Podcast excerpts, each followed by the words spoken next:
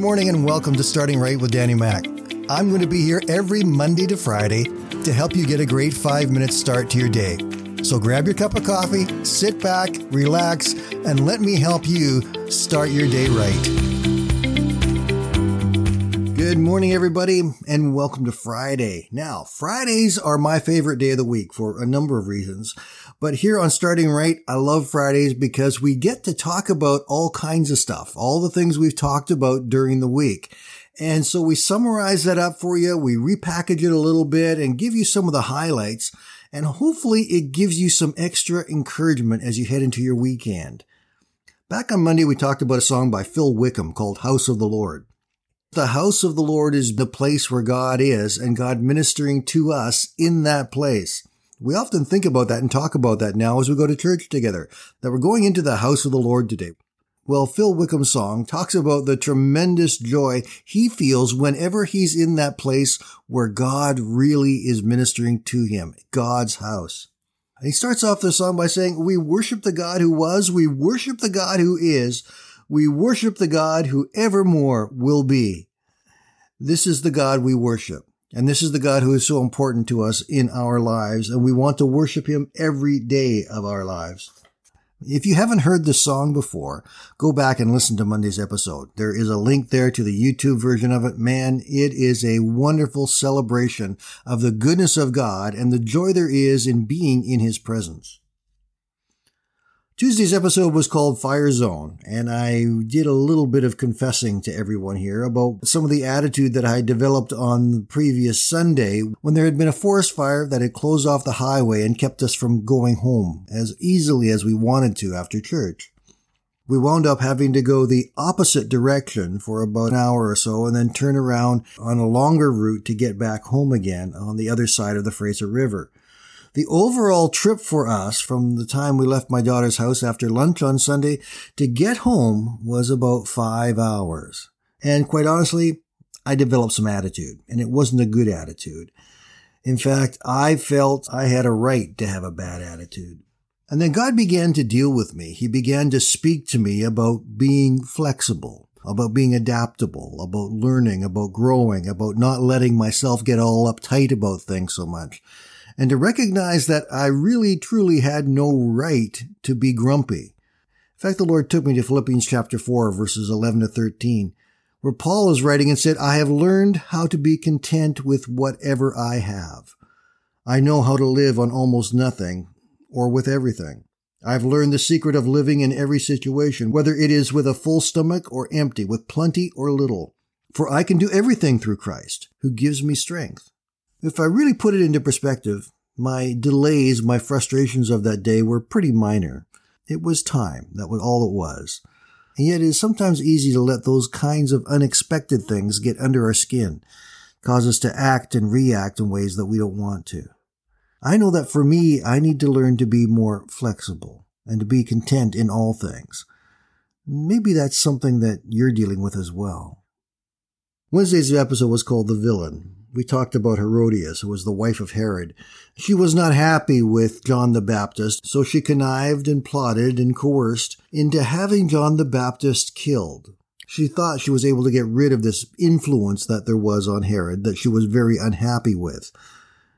But what they didn't realize is that before too much time passed, uh, Herodias and Herod both lost their places of influence, they lost their money, and they became outcasts with very little or nothing.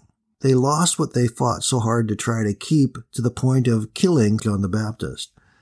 It's interesting to note that the death of John the Baptist did not end God's plan. Shortly after John passed, the ministry of Jesus flourished, and now billions of people around the world have learned about who Christ is and the plan of salvation from God, and have come to know Jesus Christ as their personal Savior and most of them couldn't care less about Herod or Herodias. The power of God that worked in John the Baptist and the love of God that shone through him is still working today because of what Christ has done for us and in us. And so we continue to be that kind of light as well. Matthew 5:14 Jesus said, "You are the light of the world. You're like a city on a hilltop and it cannot be hidden." When we live the way God wants us to, We are truly light in this world. And now more than ever, this world needs light. There is so much darkness. There is so much untruth. There are so many things that are happening that are ungodly and sinful, and they're becoming normal in so many people's minds. There needs to be light to shine in the midst of this darkness, and that's you and me, because the light will always win. Yesterday's episode was called Cats. Yeah, we all know what cats are like. They are their own masters. You can never really get a cat to do what you want it to do. You can trick them sometimes by sort of making some noise with their food or their treats and they'll come running. But other than that, you really can't train a cat to do a whole lot. For the most part, they are incredibly independent and selfish. And as we shared this story about this cat named Oreo, we began to see the similarities to how we often respond to God. God has opened a door very wide for us to step into, experience the fullness of the life that He has for us.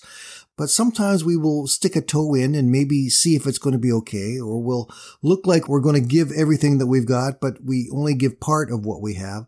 We really don't commit fully to do and be what God wants us to do and be. And then we wind up getting so frustrated and we fail to experience everything God has for us, not because He's not giving us the opportunity, but because we don't fully enter into the relationship with God in the way that we need to. That's why in Romans chapter 12, it says, don't copy the behavior and customs of this world, but let God transform you into a new person by changing the way you think. Then you will learn to know God's will for you, which is good and pleasing and perfect. You see, if we allow God to change the way we think, then he can change the way we act. And if he changes the way we act, then we can act more like him and shine his light to this world that needs it so desperately right now. But we need to be fully committed to step into this life that God has for us. Not be wishy-washy, not be sort of in and sort of out, but be fully committed to following Christ and his way and his plan. I've enjoyed this week. It's been a good one. I've learned a lot this week, and I hope you have too. And I hope you have a really good weekend. Spend some time with your family. Get to church. Let God's word get into you and feed you and give you strength. And we will talk again on Monday.